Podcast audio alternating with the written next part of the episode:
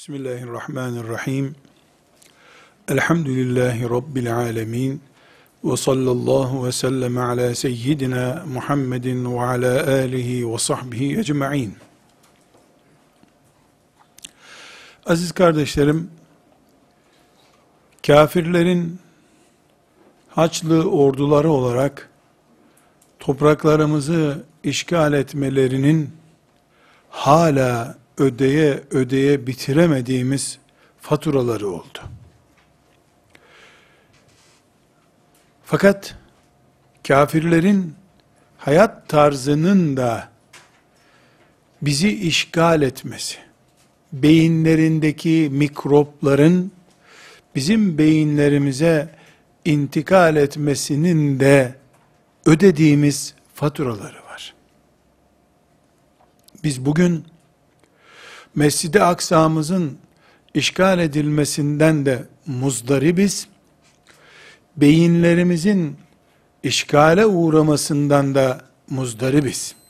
Ama Mescid-i Aksa'mızın er veya geç, yarın ya da yarından da daha yakın bir zamanda inşallah esaretinden kurtulacağına umudumuz çok yüksektir, canlıdır.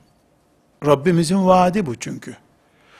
Ama nesillerimizin beyinlerinin Batı liberalist kültürünün işgalinden temizlenebileceğine ve bunun yakın bir zamanda olacağına dair umudumuz Mescid-i Aksa'nın kurtulma umudu kadar aktif değildir. Ciddi bir şekilde beyinlerimiz tarumar edilmiştir. Müslüman olduğumuz halde müminler olarak Allahu Teala'ya bağlı olduğumuzu düşündüğümüz halde bugün şu bahsettiğim Mescid-i Aksa'nın mübarek toprağının işgal edilmesine benzeyen beyinlerimizin işgal edilme göstergelerinden biri kardeşlerim, dünya hayatını, şu üzerinde yaşadığımız dünyadaki meçhul olan, aslında meçhul olan elli altmış yıl ne kadarsa, on yıl yirmi yıl ne kadarsa dünya hayatını kendi projemiz zannediyor oluşumuzdur. Yani biz hayat diye bir proje çiziyoruz ve bunu yaşıyoruz. Bu benim hayatım diyoruz. Benim hayatım bu. O kadar rahat kullanıyoruz ki bunu. Belki de Fransız İhtilali ile beraber bu mantığı oturtan Fransa'daki filozoflar bile bu kadar rahat benim hayatım demiyor idi. Hayatı, dünya üzerindeki yaşantıyı kendi projemiz gibi, kişisel projemiz ya da ailece oluşturduğumuz bir projemiz veya ülkemizi idare eden, bizi kurtarıp bugünlere getiren yüce liderlerimizin oluşturduğu bir proje gibi görmemiz, camide bile, medresede bile, yemek yerken, uyurken, çalışırken, iş kurarken yansımaları ortaya çıkan bir zulüm operasyonudur. Kendimize zulmettik. Hayatı projemiz zannettik. Halbuki yeryüzünde hayat, Adem'i çamurdan yaratıp cennetten buraya gönderenin projesidir. Yaratan da, takdir buyuran da odur. Hiçbir şeyi yaratmaya muktedir olmayan, Kur'an'ımızın beyanıyla sivrisinek bile oluşturamayacak bir insanın,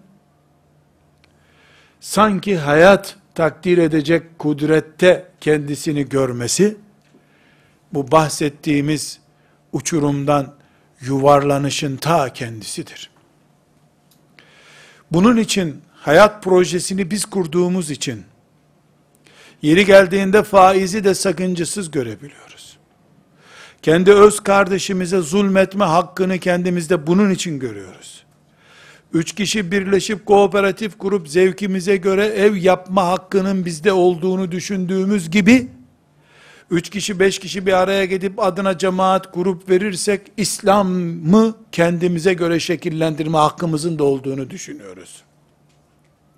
Kooperatif başkanı yönetim kuruluyla yetkilendirildiği gibi, bizim cemaatin grubun başının da İslam'a ilaveler yapmaya yetkilendirilmiş ya da Resulullah sallallahu aleyhi ve sellemi bizim zevklerimize göre konuşturmaya yetkilendirilmiş birisi olduğunu düşünüyoruz. Hayatın ve hayatı üzerinde yaşadığımız bu dünyanın çiftliğimiz olduğunu zannediyoruz. Bu sebepten ölüm en büyük düşmanımız oldu. Yaşama umudu binde bir bile olsa, din dahil her şeyden taviz vermeye hazırız çünkü ölmeye hazır değiliz.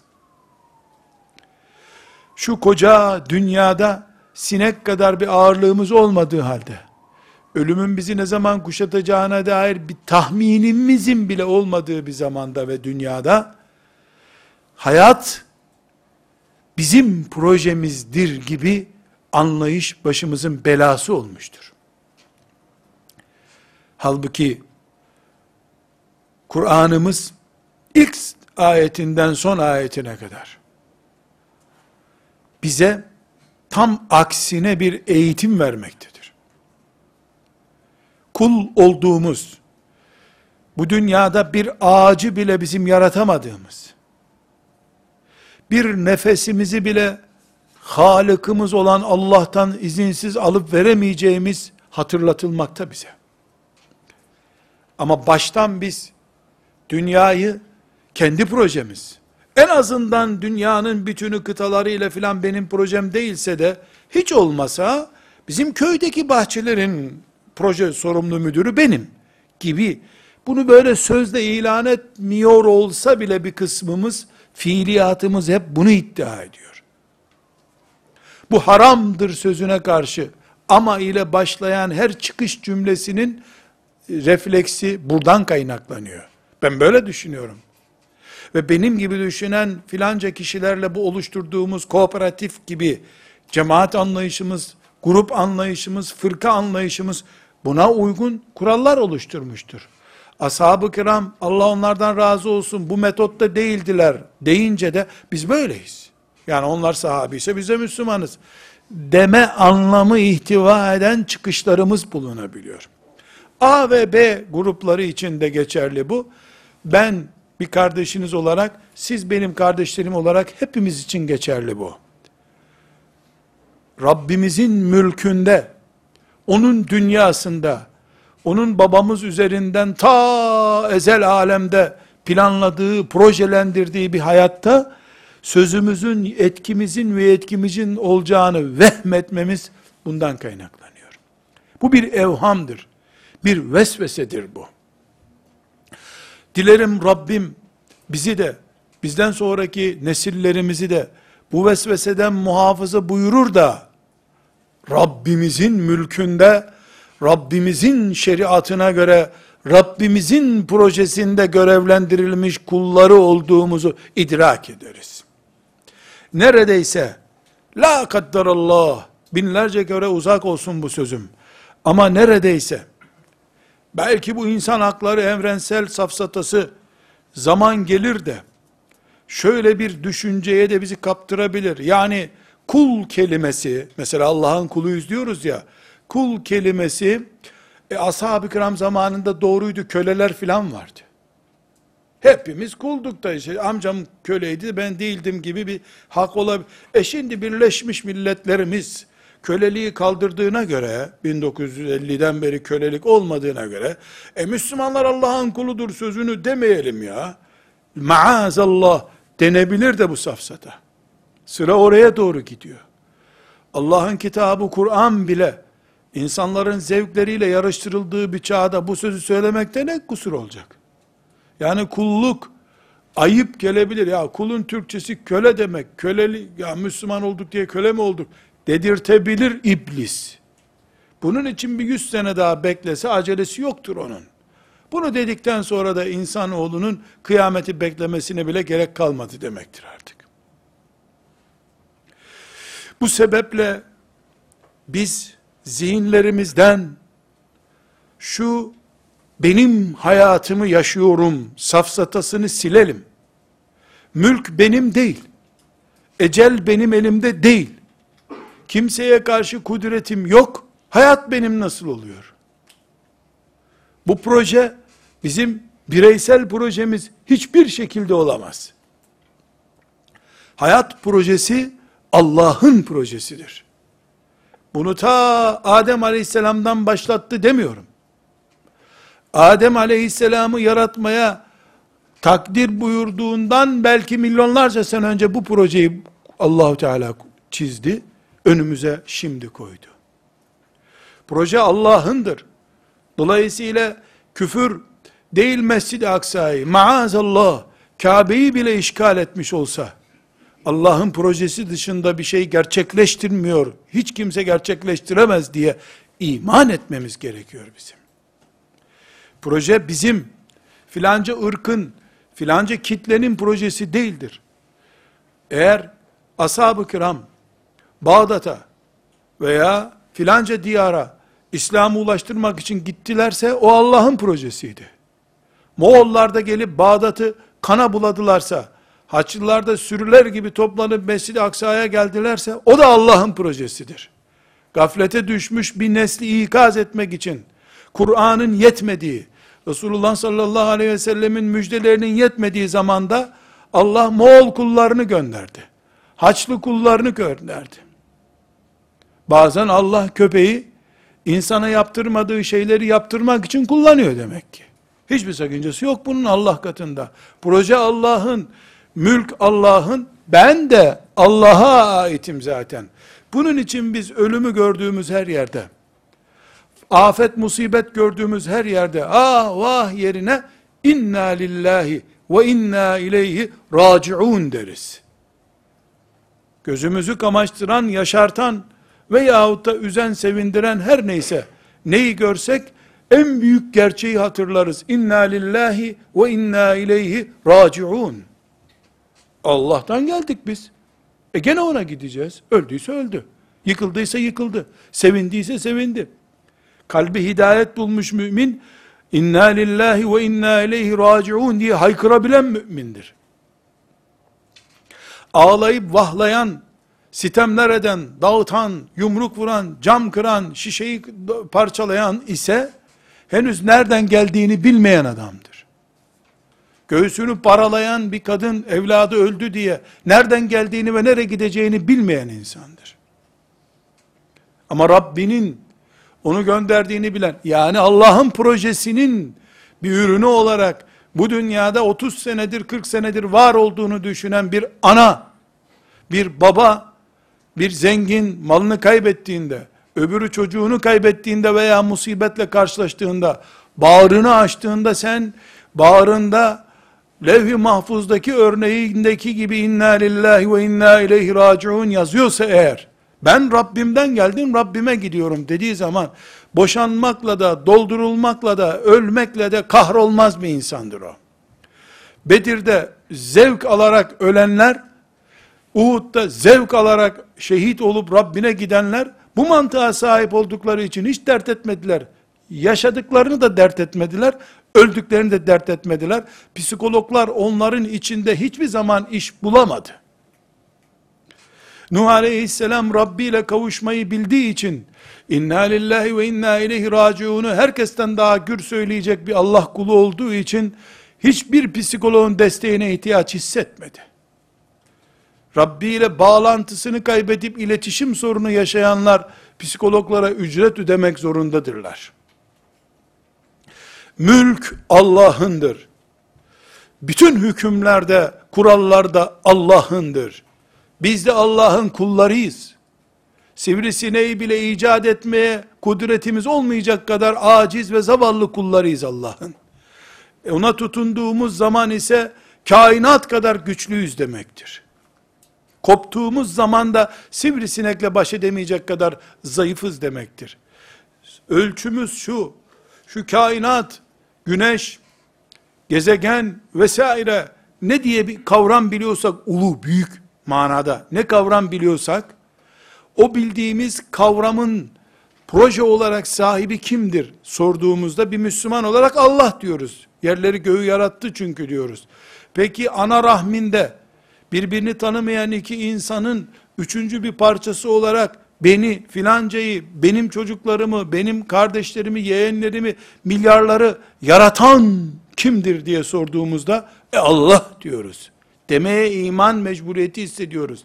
Peki aynı şekilde düşmanını, dostunu, çevreni, altını, üstünü, fakirliği, zenginliği, gökleri, yeri, suları, denizleri, bitkileri, balıkları, hayvanları kim yarattı diye sorduğumuzda Allah'tan başka bir cevap verebilir miyiz? Veremeyiz. O zaman gökten yere kadar, insandan hayvana kadar, sudan oksijene kadar her şeyi Allah yaratıyor da hayat nasıl bizim projemiz oluyor? Buna nasıl bizim projemiz diye bir isim koyabiliriz?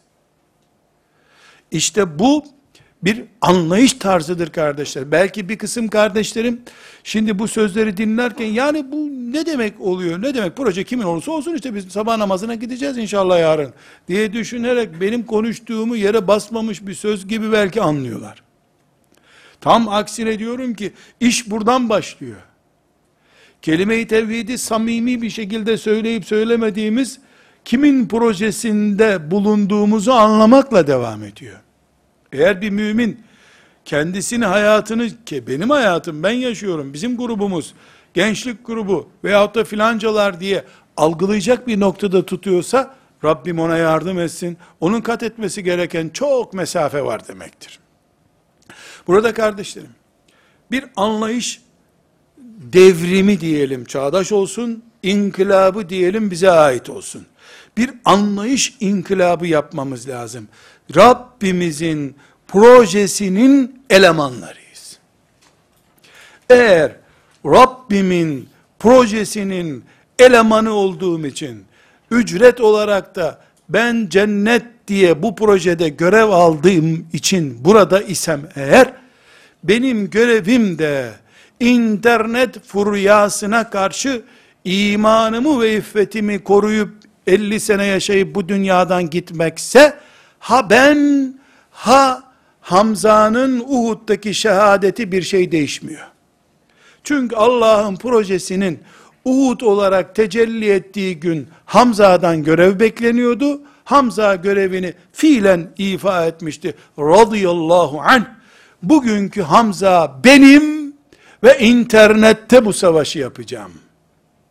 İffetime sahip çıkmam, Resulullah sallallahu aleyhi ve sellemin projesinin iffet bölümünü bireysel bazda da olsa koruyor olmam, taviz vermeyen bir asiye olarak İsrailoğullarının asiyesine karşılık ümmeti Muhammed'in asiyesiyim ben diye ayakta duran kadın, bugünkü ümmeti Muhammed'in, bugünkü projenin devamı olduğu için Allahu Teala'nın rızasını kazanmış demektir.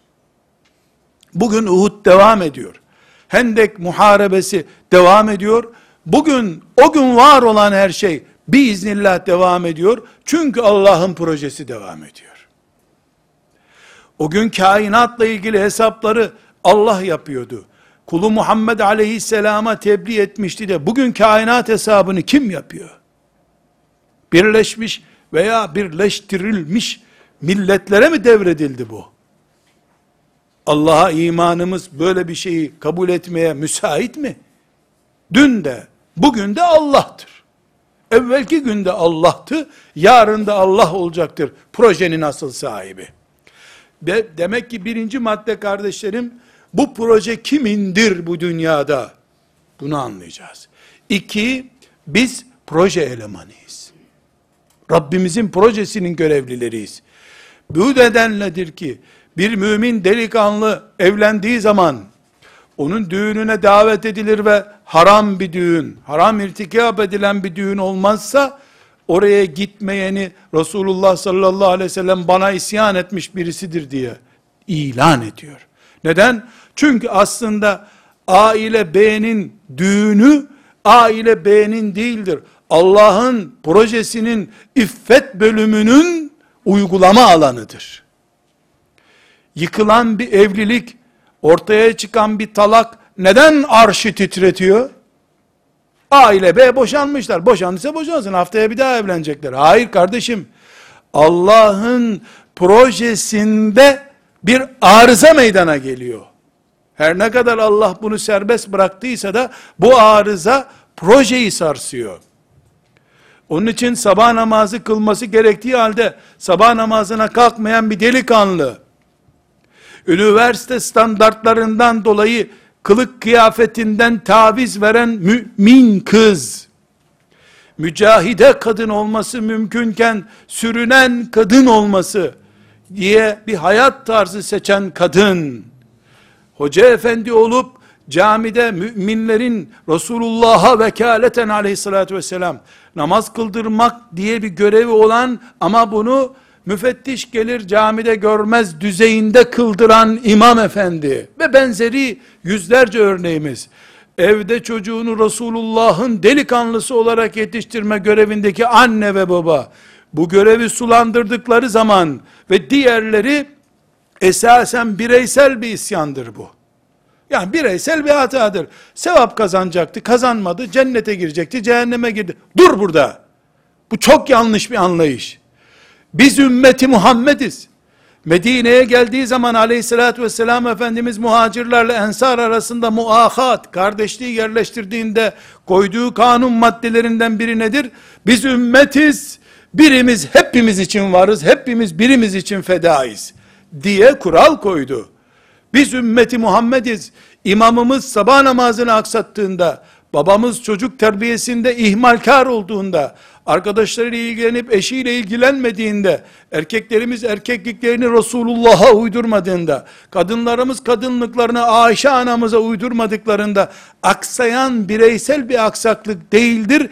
Ümmeti Muhammed diye Allah'ın hayra ümmet diye Kur'an'da tanıttığı ümmet projesi arıza görmektedir. Dolayısıyla bu faturayı her ne kadar Kadir gecesinde camide Müslümanlar toplanıp ya Allah, ya Erhamer Rahimin, ya Kahhar, her kim evinde karı boşayarak ümmet projemizi aksattıysa ona lanet et diye Kadir gecesinde bir beddua yapmıyorlar. Böyle bir beddua yapmanın kimseye hakkı yok. Zaten kimse de böyle bir şey düşünmüyor. Çünkü herkesin bir tarafta boşadığı, boşlukta bıraktığı bir şey var çünkü. Biri kadın boşuyor, öbürü kocasını boşattırıyor. Öbürü çocuğunu iman ettiriyor, öbürü camideki görevini, öbürü vakıftaki görevinde gevşeklik yapıyor. Herkesin bir ümmeti Muhammed namına arıza denebilecek bir sıkıntısı olduğu için kimse toplu bedduaya cesaret edemiyor. Nasıl olsa İsrail'e beddua çok sevap. Akşamdan sabaha kadar Kadir gecesinde İsrail'i kalayla gitsin. Lanet olsun İsrail'e. Ya İsrail'i peygamberler lanetledi zaten. Başka bir bedduaya gerek yok. لُعِنَ الَّذ۪ينَ كَفَرُوا مِنْ بَن۪ي إِسْرَائِيلَ عَلَى لِسَانِ دَاوُدَ وَعِيْسَ اِبْنِ مَرْيَمْ. Bütün peygamberler lanet etmiş. Ne yapacaksın sen ya? Oh, bir, sabaha kadar artık ağlasalar bu lanetten kurtulamazlar. Ama, ama, toplu bir Kadir gecesi laneti herhangi bir şekilde almamış olsa bile, bu ümmetin projesini aksatanlar, projemizden taviz verenler veya sonucu proje tavizi olarak aksaklı, aksaklık getiren hataların sahipleri, göklerden yere kadar kainatı dolduran meleklerin lanetiyle sabahlarlar. Kolay değil ümmeti Muhammed olmak. Bir bedel gerekiyor. Bir bedel gerekiyor. Nasıl ümmeti Muhammed'den olduğu için herkes kıyamet günü anlı pak, kolları abdest yerine kadar altınla kaplanmış olarak dirilecek diye umutlanıyorsa, bu ümmetin şerefi, bu ümmetin prestiji, Allah'ın kıyamete kadar yürüsün, yüzsün diye koyduğu gemiyi delmeye kalkanlar, faizinden vesairesine kadar, ucuz bir şekilde, belasız bir şekilde bunu nasıl atlatabilirler? Burada bir mantık var kardeşim. Bu mantık nedir? Biz bir projeyiz. Bu projede Allah'ın projesidir. Yaşadığımız hayat, Rabbimizin bizi denemek için kurduğu bir hayattır. yeryüzündeki bu milyarlarca insanın şu anda, bugüne kadar ki ne kadar milyar olduğunu kendisi biliyor Allah, o kadar milyar. Bundan sonra da ne kadar onu da Allah biliyor. Doğru dürüst rakamını da bilmediğimiz belki yüz milyar insan kıyamet günü dirilecek. Belki beş yüz milyar insan kıyamet günü dirilecek. Birleşmiş Milletler'in nüfus planlamasına takılmazsa tabii. Ellerinden gelse mendeburlar eskilere bile nüfus planlaması yapacaklar. Mezarlara bile nüfus planlaması yapacaklar. Çünkü onlar yeryüzünde ne kadar az insan olursa o kadar ahenkli bir hayat yaşayacaklarını zannediyorlar. Biz de bir kere daha fazla la ilahe illallah denir umuduyla yetmiş milyar olsun dünya istiyoruz. Nasıl olsa rızkı Allah veriyor. Aramızdaki proje insanıyla e, doğum evinden doğmuş gelmiş insan arasındaki farkı konuşuyoruz kardeşlerim. Şimdi biz proje müminleri olarak, Allah'ın projesinin görevli kulları olarak hayata dönüp baktığımızda bu hayatın bizim zannettiğimiz gibi kendini sigortalat, iş bul, askerliğinde yapmış ol, diplomanda garanti olsun, bir de tanıdık bul, selamun aleyküm be, oh be, selamun aleyküm hayat yahu, zannettiğimiz bir ağacın altında yaşanan şey esasen bu değildir. Allah bunun için, biraz sonra ayetler okuyacağız, bunun için gökleri yaratmadığını söylüyor. Bunun için yeryüzünü yaratmadığını söylüyor. Hatta ağaçlar, şelaleler, balıklar, timsahlar, boğalar, ne tanıyorsak bu dünyada ve güzel dediğimiz ne varsa zinetü dünya, şu dünyanın zinetleri dediğimiz şeyi de Allah-u Teala siz sınanın diye. Koca ağaç, şelale benim imtihanım için yaratılmış. Akvaryum balığı benim imtihanım için yaratılmış. Büyük okyanuslar benim imtihanım için yaratılmış. Teleskopla, dürbünle, neyle bakarsan bak ucunu bucağını göremediğin gökyüzü, uzay, genişlik hep benim imtihanım için yaratılmış diyor Kur'an. Kur'an bu örneklerle dolu. Farklı ayetleri inşallah okuyacağız. Anlamaya çalışacağız. Diliyorum Rabbimden anlar anlamaz da hayat standardımızı artık Rabbimizin projesinde hayat nimetiyle bahşiş görmüş, ihsan görmüş kulları olduğumuzun şuuruyla sabahlayacağız inşallah. Gaye budur. Aksi takdirde Ebu Bekir radıyallahu anh'ın Peygamber aleyhisselama cömertliğini, fedakarlıklarını okuyup, ah vah ne güzel amin bizi de onlarla haşret ya Rabbi dualarıyla bu iş olup bitmediğini yüz senedir herhalde anladık sonunda. Sonunda anladık. Bizim ibadetlerimizden ahlakımıza kadar, faizi haram bilmemizden, gıybeti de haram bilmemize kadar, Rabbimizden ne öğrendiysek, insan olarak her şey benim üzerimde bir deneme için var edilmiş diye anlıyorum. Allah faizi yasaklayalı en az dört bin sene oldu. Çünkü Yahudilere de haramdı faiz. İlk defa faiz kaidelerini de Yahudiler deldi. Her şeyi deldikleri gibi. Dolayısıyla Allahu Teala faizi kaldırdı. Peygamber aleyhissalatü vesselam veda hutbesinde ayağının altına aldı. Bütün cahiliye adetlerinde olduğu gibi. Ama faiz insanın kanser gibi, verem gibi veya filan hastalık gibi kıyamete kadar hücrelerinin ezilip ezilmeyeceğinin bakılacağı bir test unsurudur. Şehvetlerimiz bir test unsurudur. Bu dünyada biz namaz kılarken de, para hırsımızı tatmin ederken de imtihan için bulunuyoruz. Başka hiçbir gayemiz yoktur. Burada kardeşlerim, hepimizi zorlama pahasına da olsa, bir miktar zorlayıp yoracak bir mantık ihtiva ediyor olsa da, üç şeye davet ediyorum. Birincisi, biraz sonra dinleyeceğimiz ayetlerden Rabbimiz niye bizi var etmiş? Benim hayatım dediği böyle göğsümüzü açtığımız şey var ya, aslında Allah'ın projesi ama bizim hayatımız değil. Allah'ın projesinde bir nefes bile değil bizim hayatımız.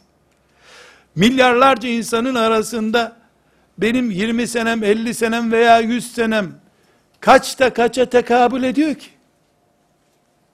Allah'ın hayat verdiği, nefes aldırdığı milyarlarca kulu var insan olarak. Sayısını Allah'tan başkasının bilmesi mümkün olmayacak kadar hayvanlar var. Hepsinin aldığı bir nefes var. Hepsinin yediği bir lokma var. Hepsinin hesabı var Allah katında. Ben neyim bu kadar kalabalık hesabın içerisinde ya? bir bölü yedi milyar desem komik bir şey olur. bir bölü yedi trilyon desem daha komik olur. Hiç rakam bilmediğim ortaya çıkar. Trilyon, kıtrilyon gibi bir rakamın ifade edemeyeceği bir şeyin bir tanesiyim ben sadece. Bu kadar büyük mülkün içinde bir proje var. Allah murad etmiş, yaratmış. Ayetlerde göreceğiz niye murad ettiğini ve hangi kapasiteli bir yaratmayı murad ettiğini göreceğiz. Bu projenin dev boyutunu diyeceğim, dev kelimesi cüce kalıyor. Allah'ın azametine uygun bir çapta bu projeyi düşünelim. Bu projeyi düşünelim. Bir, iki, bugüne kadar kaç yaşındaysam, yirmi yirmi, elli elli, seksen seksen, Kur'an'ımı, imanımı, kulluğumu böyle bir proje olarak düşünebildim mi ben? İman deyince altı maddeyi saymayı yeterli mi gördüm? Şimdi bir on küsür ayet okuyacağız. Bunların üzerinden bu tefekkürü yapmaya çalışacağız. Dedim ki birinci şey, Rabbimizin projesini, Rabbani projeyi düşünelim. Bir de kendi cılızlığımızı düşünelim. İki, bugüne kadar bunu böyle mi anladık biz? Böyle mi anlatıldı? Bunu düşünelim. Üç, üç, öldükten sonra, bu iyi adamdı diye hatim okuyup ruhuna hediye etmek ve bu projeyi anlayan bir Müslüman olarak, Kur'an adamı olarak yaşamak. Uyumlu mu bu rakamlar? Yani ben neresindeyim Kur'an'ın o zaman? Madem Kur'an ayetleri bu ayrıntılara açacak bizi, bunları düşünün diyecek, biz bunun için yarattık diyecek, projenin aslı budur diyecek, ben oturup Rabbimin projesini, bugüne kadar bu projenin benim beynimde ne bulduğunu, ismi değişik olabilir, ben burada proje, Allah'ın projesidir dedim, ya Allah'ın yaratma sanatı da diyebilir bir insan, Allah'ın kudreti dedim, isim önemli değil, bu tarzda baktık mı, benim hayatım derken ki, mantığımız nasıl baktığımızı gösteriyor zaten, sigorta şirketine güvendiğimiz çapta, haşa, öyle olsa imansızlık olur bu zaten, yani en azından bari sigortaya güvendiğimiz kadar Allah'a güvenimiz oldu mu? Ne olması gerekiyordu, ne oldu? Ve ben bu çaptaki bir gafletten sonra Rabbimin huzuruna gitmeden nasıl toparlamam lazım? Yoksa çocuklarımın benden sonra ruhuma gönderecekleri hatimlere mi güveniyorum? Arkamdan gelecek Kur'an mı? Peşinden gittiğim Kur'an mı? Hangi Kur'an benim Kur'an'ım? Bu dersimizde aziz kardeşlerim, mümin kardeşlerim,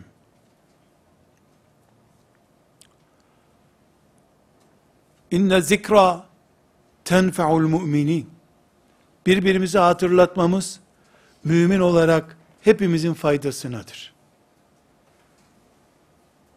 Ve zekir fe inne zikra tenfe'ul mu'minin. Ben burada bu noktada durmak istiyorum. Rabbim beni şu anda meleklerine kaydettiriyor. O da kudretiyle beni izliyor. Beni ve zekir fe inne zikra tenfe'ul mu'minin ayetini sen hatırlat. Müminler bu hatırlatmadan istifade ederler. Buyurdu peygamberine, ben bu konumda tutmak istiyorum kendimi. Sizler de bilmiyorduk olabilir ama öğrendik elhamdülillah. Rabbimizin madem ki böyle bir muradı vardı, madem bir projesinin elemanıydık biz, o projede bir küçük hücreydik ve iki bin on beş yılında projenin filan bölümünün sorumlusu beni murad etmişti Allah. Ne şeref bu yahu. Yüzlerce milyar insanın içinde bir yılın, bir gününün adamı olarak seçilmiş olmak ne büyük proje, ne büyük bir ödül olacak kıyamet günü. kıyamete kadar ümmet genini, müminlik genlerini taşıyan hücrelerden biri olarak iki bin on beş yılının filanca gününün filanca saatinde Allah'ın beni seçmiş olması, benim de onun lütfu ve keremiyle bu görevi başarıyla idrak etmiş ve yaşayabilmiş olmam ne büyük nimet ya. Bunun adı kadınlık, erkeklik, hocalık, hacılık. Anlatılamaz böyle bir şeyle. Anlatılamaz. Böyle bir kelime bu. Erkekmiş, kadınmış, talebeymiş, hocaymış. Bırak bunları. Bunlar boş kelimeler ya. Ümmet olmak. Allah'ın projesinde görev sahibi olmak. Hayra ümmetin uhricet linnas ayetini tecelli ettiren Halid bin Velid'ti. Aynı zamanda Übey ibn Kâb'tı, Enes ibn Malik'ti, Nesibe'ydi. O zaman şimdi de ben, filanca kardeşim, vakıftaki filanca görevim, filanca eşim, filanca çocuklarım, elhamdülillah hep beraberiz. Ey büyük Allah'ım, kerim olan Allah'ım, beni seçmekle sen bana neler ihsan etmişsin dediğim zaman, elhamdülillah ben yola girmeye hazırım demektir. Sıkıntı zaten cenneti ortak, cennete giden yolları açmayı da hocaların görevi zannetmekten başlıyor. Din hepimizin, dine hizmet hocaların.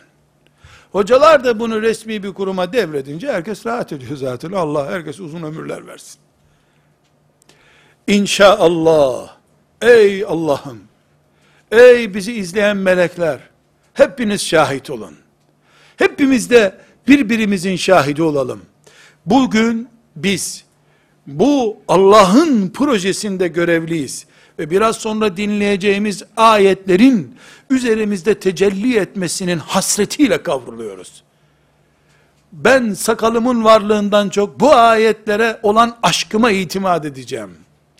Bacılarım da tesettürlerinden, başörtülerinden, feracelerinden önce, ey Rabbim, feracemi düşman yırtıp atabilir.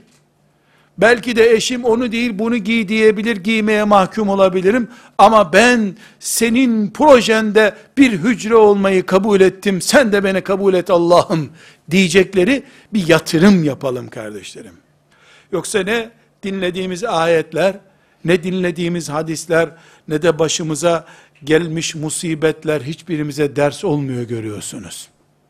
Nasıl olsa, lanet et Allah'ın düşmanlarına gitsin. Al bir lanet daha. Ramazan'da lanet, kurbanda lanet. Hacca gittin şeytanı taşla. Geldin şeytan seni taşlasın. Ne güzel o uyuştuk gitti böyle.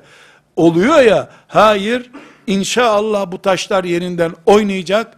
Allah'ın projesinde şereflendirilmiş kullarıyız biz Allah'ın. Velev ki bir caminin tuvaletini temizlemek diye adlandırılan bir proje olsun. Velev ki bir medresede Kur'an ezberleyen çocukların iç çamaşırlarını ellerimle temizlemek olsun, kasamen billah, şereftir bu projede. Şereftir. Nasıl olsa peygamber olmak yok bu projede artık. Peygamberi var projenin. E, Ebu Bekir olmak sahabi olarak yok, hayalde mümkün değil, peygamberin yenisi yok çünkü. Ama sana canlar kurban olsun, analar babalar kurban olsun ya Resulallah diyen adamların ruhunu yakalamak var. Bu odur işte. Caminin tuvaletini de temizlersin, talebelerin yemeğini de yaparsın. Hiçbir şey yapamazsam camiyi temizlerim, temizse paspasını yaparım. Sonra da beni Resulullah öldüğümde arayacak, mezarımın başına gelecek diye billahi umutla yaşarım.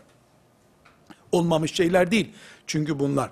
Ama biz proje adamı olduğumuzu, Resulullah'ın başında bulunduğu aleyhissalatü vesselam, projenin adamı olduğumuzu anlamamız lazım. Bunun için de bir, silkinmemiz gerekiyor. Bu gaflet uykusundan, günübirlik olaylara o kazandı bu kaybettiye takılıp gitmekten, iş, güç, para vesairenin esiri olmaktan, para kazanmamaktan değil, esiri olmaktan, günübirlik filanca yazara takılıp kalmaktan, koca bir ümmet, sırtında kainat var bu ümmetin, e uzayın en ucunda merihte, merihin ötesinde bir insan bulunsa, bir cin bulunsa, Kur'an'ı ona götürmekle yükümlü bir ümmet, bir yazarın yazdığı üç cilt, dört cilt kitaba takılıp, bunlarla İslam kıyamete kadar yaşanacak diyeceği bir gaflete takılıp kalmışlıktan sıyrılmak, Allah, Kur'an, Resulullah ve ümmetin bin dört yüz senelik şahitliğiyle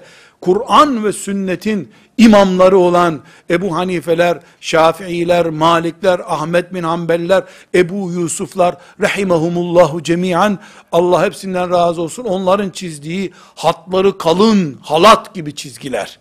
Bu çizgilerden yürüme kararı. Bir geçiş dönemi yaşamamız gerekiyor ve böylece okunan Kur'an ayetlerinin bir tanesi, ölü bile olsak, mezarın içinde bile olsak bizi ayağa kaldıracak heyecanlı bir Kur'an bağlantısı kurmak. Bunun ortak adı ne biliyor musunuz kardeşlerim? İmanımızdan lezzet almaya başlamaktır. Şimdi not tuttuğunuz defterlerinizin başlığını koyun. Zevk aldığımız imana doğru yol alıyoruz deyin. Müminiz elhamdülillah, elhamdülillah. Müminlikte hiçbir sıkıntı yok varlığında, elhamdülillah. Rabbimizin lütfuyla tabi. Ama imanımızın baş ağrımızı, tansiyonumuzu düzelttiği, mide ağrımızı bile düzelttiği, bir lezzet verdiği var mı? Ölüme zevk alarak koşmak var mı? Allah deyince tüylerimizin diken olup diken olup dik dik olmasından söz ediyoruz. Biz kimin nerede olduğundan değil, bizim nerede olmamız gerektiğinden dertliyiz. Birileri Kur'an'ımızı bile muhasebe etmeye kalkabilir. Ya bu Kur'an çok cinayetçi adam yetiştiriyor. Bu Kur'an'ı şöyle bir tıraşlayalım mı teklifine? Yani aslında o ayetler e, Medine'de ağırdı. Şimdi biraz daha böyle yanlış anlaşılmış olabilir filan diye evirip kıvırıp böyle rezil olacağı bir tavize koşabilir birileri. Beni hiç önemsemiyorum. Hiç önemli değil benim için. Ben neredeyim? Kur'an'dan ne anlıyorum? Resulullah deyince aleyhissalatü vesselam, Bukhari'de hadismiş deyince hangi heyecan beni kaplıyor? Ebu Hanife deyince ben, Türk halkının da, aslında Türktür. Ee, onun için Türk halkının da külliyetli olarak imamı bulunduğu, yani özellikle yani Selçuklu Devleti'nin ve Osmanlı Devleti'nin resmi mezhebi olan e, Ebu Hanife'nin mi diyorum? Resulullah'ın izinden gitmekte aleyhissalatü vesselam, en meşhur dört büyük adamdan birisi olarak benim de peşinden gittiğim imam mı diyorum. Çok fark var ikisi arasında. Belki de siyahla beyaz kadar fark var. Bunun için bugün biz imanımızdan ve imanımızı simgeleyen şeylerden lezzet alma hasreti yaşıyoruz. Bu hasret Resulullah sallallahu aleyhi ve sellem bunaldığı zamanlar, Bilal şöyle bir ezan oku da rahatlayalım dediği şeydir. Çünkü namaz imanı simgeleyen değerlerden bir değerdir. Bugün bu hasretle yaşıyoruz. Ama Allah şahitse eğer bu hasretimize, bu sevdamıza, bizi yerin yedi kat altına gömseler, öyle mezara filan değil, üstümüze dünyayı beş defa, altı defa, yedi defa sarıp sarıp mezar taşı olarak koysalar, Allah bizi görsün ya öyle, kesin meleklerle iletişimimiz devam eder, biiznillah Ebu Bekir'le diriliriz o zaman. Ne kadar derine gömerse gömsünler bizi. Öldürmekten filan söz etmiyorum. Öldükten sonra bile bize işkenceye devam etseler, bu hasret içimizde olsun yeter. İslam devleti kurulmuş kurulmamış, çok dert etmem bunu ben. Ben İslam devleti olarak varım bu kainatta zaten. Ben benim devletimi kurdum. Allah dedim mi kimseyi konuşturmuyorum. Resulullah deyince rakibi yok benim gözümde. Ben Batı'nın felsefesinden, Batı'nın tahrif ettiği din anlayışından etkilenmek bir kenara, onların varlığını kabul etmiyorum zaten. Ee, ben bu halde olayım, İslam devleti mi kurulmuş, halifesi mi olmuş, benim çok derdim değil. benim vazifem de değil. Ben belki Sümeyye olup radıyallahu anha, İslam'ın devletinin değil, Kur'an'ının bile gelmediği günlerde Ebu Cehil'in parçaladığı bir cesedin sahibiyimdir. Dirilirken ümmeti Muhammed'in şehitlerinin başında bir kadın olarak dirileyim yeter bana. Beklentimiz matematiksel değerler değildir. Cami minaresi de dahil sembolik değerlerde değildir beklentimiz. Beklentimiz Rabbimizin rızasıdır.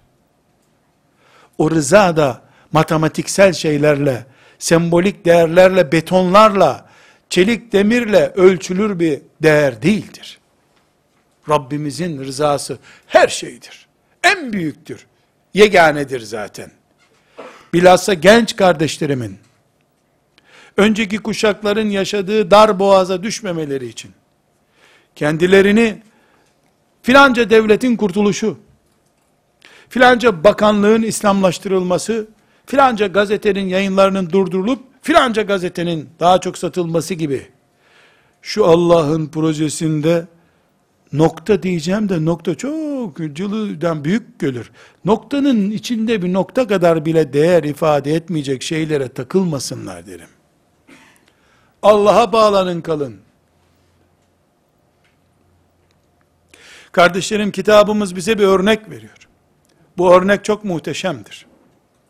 Hani Kabe'yi inşa ettiği zaman İbrahim aleyhisselam, Allah-u Teala ona ne buyurdu? وَاَزِّنْ فِي النَّاسِ بِالْحَجِّ Sen insanlara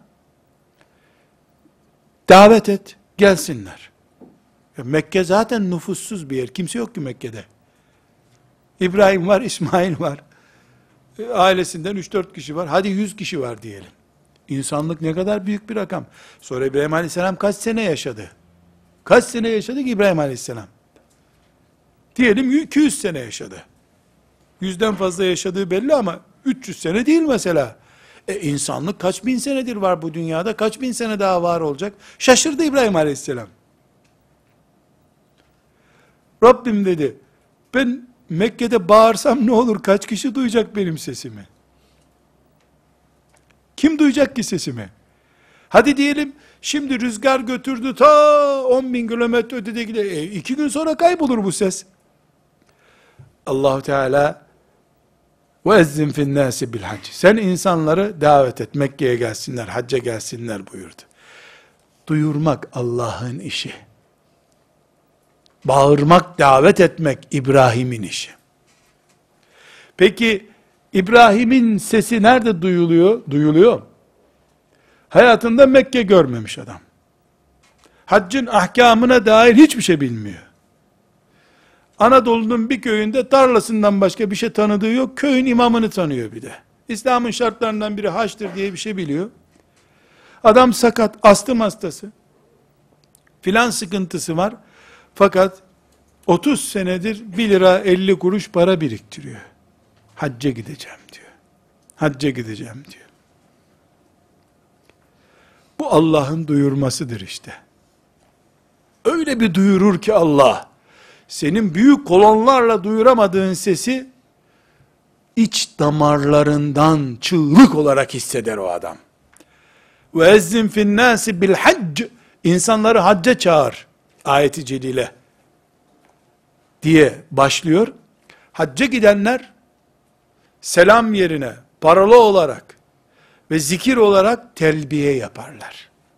Telbiye nedir? Lebbeyk, Allahümme lebbeyk. Budur. Haccın parolasıdır bu. Ne demek? Lebbeyk, buyur. Allah'ım buyur demek. Nereye buyur deniyor? Bu cümlenin aslı yok yani. Ahmet diye çağıran birisine buyurun efendim diyoruz biz. E buyur Allah'ım niye diyor hacı? Ve ezzin finnâsi bilhacci ye'tûke ricalen. Sen İbrahim insanları çağır. Dört bin sene, belki beş bin sene, net bir tarihi yok. Sen çağır insanları. Esasen matematiksel olarak, fizik olarak buna bakıldığında, ya İbrahim'in mezarı nerede bilmiyoruz biz aleyhissalatü vesselam. Ne, hangi daveti aldık? hac sevdasını aç, müminlerin yüreğine bak bakalım, o davet nasıl ulaşmış? Demek ki bunu neye örnek veriyoruz? Bizim vazifemiz, matematiksel sonuçları, denklemleri kurmak değildir. O Allah'ın işidir. Bizim vazifemiz, işin aslına sahip olmak, Allah'ın rızasına sahip olmak. Bir genç de, sakın ben hafızlık yapıyorum diye bir şey düşünmemelidir. Çok cılız bir istek olur bu. Ne hafızlığı ya? Allah'ın kıyamete kadar Kur'an'ı koruma projesinin iki bin on beş yılındaki mübarek, Kur'an'la şereflenmiş nur yüzlü adaylarından birisin sen. Niye hafızlık diyorsun ki buna? Hafızlık çok cılız bir şey. Nihayetinde Kur'an'ı ezberlemek diye tercüme edilecek bir kelimedir hafızlık. Daha büyük bir ismin altına gir. İnşallah. Burada aziz kardeşlerim, hafız için geçerli bu. Zekat veren mümin kardeşim için geçerli. Hiçbir şey yapamayan, filan yerde zulüm gören mümin kardeşleri için, Mescid-i Aksa için, uff diye balkonda kederlenip, sinirlenip, balkonun demirine yumruğunu vurup, Allah'ım nedir bu Mescid-i Aksa'mızın çektiği diyen var ya, bunu basit bir şey görmesin sanki. Hiç kimse bunu basit görmesin. O sinirinden çatlayan var ya, evine eşi geldiği zaman akşam, ya bugün yemek yapmadın mı? Yapamadım. Sabahleyin haberleri dinledim. Filan yerdeki mümin kardeşlerimiz perişanmış. Bu mutfağa geldikçe beni kaos bastı. Geçtim ağladım akşama kadar. Ya akşama kadar o Allah'ın razı olacağı bir iş yapmış. Ve bu imanın üçüncü kademesidir. Bunu Allah kabul ediyor. Peygamber aleyhissalatü vesselam Efendimiz şahit buna. Bundan sonra iman yok çünkü. Bu imanın hala canlı olduğunu gösteren mühim bir işarettir. O sinirlendiği için o gün yemek yapamayan, Mescid-i Aksa'nın hasretinden dolayı elindeki cam tepsiyi düşürüp kıran, o özde de ayağı camla kesilen, bunu da ya havle ve la kuvvete illa billah diye ağlayarak geçiştiren mümin, cephe müminidir. Çünkü bu Allah ile iletişimin canlı olduğunu gösteriyor. Ümmeti Muhammed'in gençlerinin üniversitelerde veya üniversiteye hazırlık merkezlerinde, gençlik merkezi denen yuvalarda, ümmeti Muhammed'in geleceğinin, umudunun nasıl çürütüldüğünü görüp de, uykusu kaçan müminin uykusu kaçmamıştır. Teheccüd kılan mümin gibi değerlidir. Çünkü Allahu Teala kaç rekat teheccüd kıldığına baktığından çok, kaç rekat teheccüde dayanıklı yüreğin var, onu görmek istiyor. Bir yürek yarışı yapıyoruz biz. Proje mümini olduğumuz zaman. Aziz kardeşlerim, çok net bir şekilde artık lütfen anlayalım ki, biz bir proje için varız. Bu projenin üzerimize yüklediği, benim burada size bunu anlatmam, bu ayetleri bugün okumamsa, sizin de bunları dinleyip not tutup, bu gece nefis muhasebesi yapıp, Rabbim her dinlediğim ayetten sonra uykularımın kaçacağı bir heyecanla beni donat ya Rabbi. Bu heyecanım da Enes İbni Malik'le buluşmadan bitmesin sakın. Ey Rabbim, Sümeyye'yi İslam devletiyle buluşturmadan İslam devletinin sembol kadını yaptın. Ben de halifesiz bir dünyada yaşayan genç bir kız olabilirim. Ümmetimin Mescid-i Aksa'sı da olmayabilir. Benim kıyafetim istihza konusu olabilir. Ama ben Sümeyye'ye hayranım. Beni senin huzurunda Sümeyye ile birleştir. Aramızdaki yüzlerce seneyi yok kabul et, beni birleştir Rabbim diyen. Yani bu projede Rabbimin takdir buyurduğu göreve hazır olduğumu hissettirdiğim zaman ben meleklere, bunu gördüğü zaman melekler, nerede hafızlık yaptığım, nerede ya, ne yaptığım hiç önemli değil artık. O zaman farz namazını camide kılarım, nafilemi kılarım, evime giderim ya da işime giderim, otururum, çalışırım, para kazanırım, evlenirim, yatak odamı kullanırım, mutfağımı kullanırım, ben hep cihat halindeyim. Çünkü ben teyakkuz halinde proje görevi için hazır beklediğimi ispat ettim meleklere. Bu ispatı camide de yaptım. Bu ispatı bir mümin kardeşimin davetidir diye kahvaltısına gittiğim zaman da yaptım. Bir ümmet, ümmetimden bir kardeşim evlenirken gittim. Aa, genç kardeşler çoğalıyoruz diye değil. Ey Allah'ım, bu gece bu birleşmeden doğacak yavrumuzu, eğer takdir buyurduysan çocukları olacaksa bunların, onu annelerini, babalarını, o çocuğu Mescid-i Aksa'mıza feda ettik Rabbim, onun için bu düğündeyiz biz diyen, heyecanın sahibi olayım, bir yastıkta kocasın, kocadıktan sonra emeklilikleri beraber olsun diye uydurma dualar yerine, ey Allah'ım bizi huzuruna topluca kabul buyur, yavrularımızla feda ettiğimiz kurbanlarımız olarak gör diyen şuurun sahibi olayım. Ben yirmi dört saat cihat halindeyim zaten. Mücahide kadın budur. Mücahit hafız budur. Kur'an'dan geçinen kelepurcu hafız da öbürüdür. Ümmetimin imamı bu düşünceyi yavrularımıza aşılayan hocalarımızdır. Cami imamı da namazdan geçinen adamdır o zaman. Küsmek yok, kızmak yok. Hakikat mı böyle? Yoksa senin için hakikati mi değiştireceğiz? Kardeşlerim, demek ki Allah'ın bir projesi var. O proje için biz buradayız. Ve bu projenin özü de Rabbimiz bizi görmek istiyor. Ne olarak görmek istiyor bizi? Bu projedeki görevimizi yerine getireceğiz mi, getirmeyeceğiz mi? Getirirsek cennet vaadi var.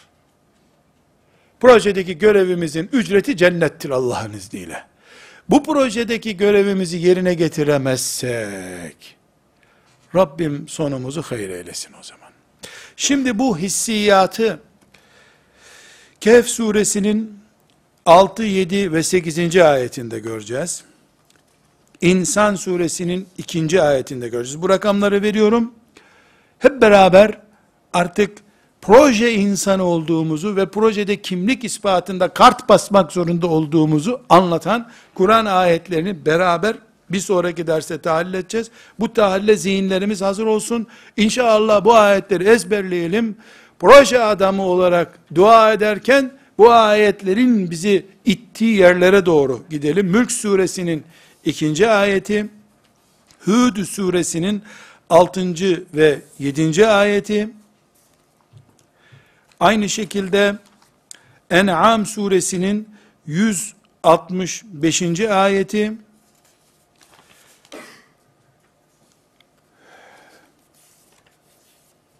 Maide suresinin kırk altıdan ellinciye kadar olan ayetleri, Beled suresinin birinci dördüncü ayetleri ve Bakara suresinin yüz altmış beşinci ayeti, bunları okuyacağız inşallah. Muhammed suresinin otuz otuz birinci ayetleri ve Ali İmran suresinin yüz seksen altıncı ayeti, Tevbe suresinin on altıncı ayeti, El-Ankebut suresinin üçüncü ayetini inşallah okuyacağız, anlamaya çalışacağız ve meleklerle Rabbimizin huzurunda sözleşeceğiz. Biz bu ayetlere göre proje müminiyiz. Dünyayı bir okul, hayatı da kendimiz için bir imtihan olarak görmeye söz veriyoruz ya Rabbi diyeceğiz iç bünyemizde.